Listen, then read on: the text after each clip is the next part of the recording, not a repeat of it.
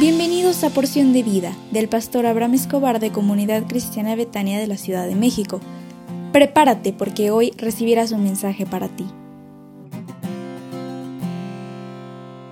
Hola, ¿cómo estás? Buenos, pero muy buenos días. Espero que este día sea una verdadera oportunidad para ir a buscar a tu amiga o a tu amigo donde la relación estaba rota. Y yo sé que Dios está tocando tu corazón para restaurar tu relación con tu amiga, con tu amigo.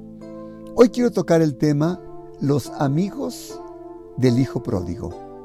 Dice Lucas 15:13, y allí malgastó sus bienes viviendo perdidamente. Detrás de la pared del anonimato de esta historia se esconden los amigos del hijo pródigo. Pudiéramos añadir a lo leído en el texto bíblico, y ahí malgastó en compañía de sus amigos sus bienes viviendo perdidamente. Me gustaría, si me permites, hablar en esta ocasión acerca de los amigos, entre comillas, del hijo pródigo, desde tres puntos de vista, desde tres aristas. Pon atención, por favor. Uno, los amigos del pródigo lo influenciaron. Muchos jóvenes han fracasado por las malas compañías.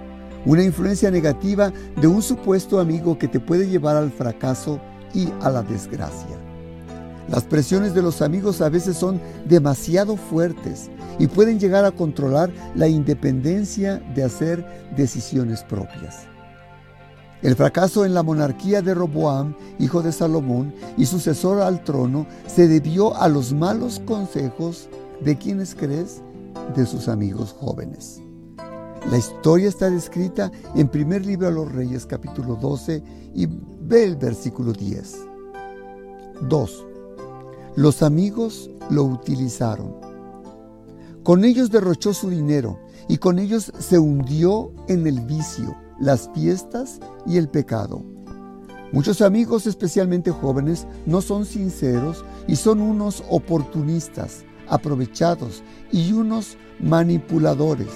No podemos ser marionetas de nadie en esta vida. Da pena admitirlo, pero hay amigos que la verdad no son. Se nos acercan buscando siempre a ver qué sacan de nosotros.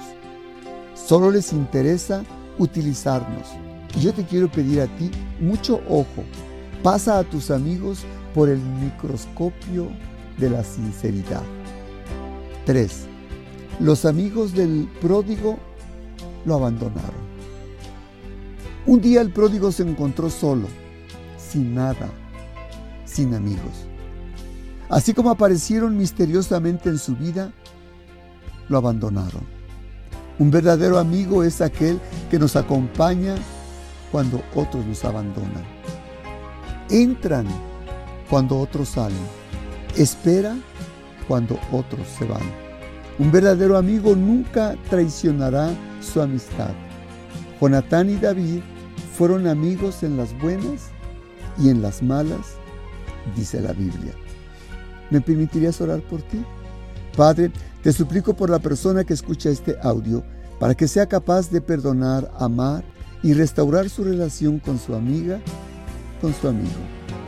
En otro tiempo se amaron tanto que hasta aprendieron a cuidarse el uno o la una con el otro o la otra. En el nombre de Jesús, amén. Te recuerdo que tendremos un desayuno para matrimonios, no importa si pasas por momentos difíciles o no, nuestro deseo es que renueves la chispa del amor con tu pareja este próximo 19 a las 9 horas y el domingo 20, ¿qué crees? A las 10.30 horas tendremos un evento especial para todos aquellos que no conocen al Señor Jesús y yo sé que será de, de bendición si los traes a Betania. Dios te bendiga. Betania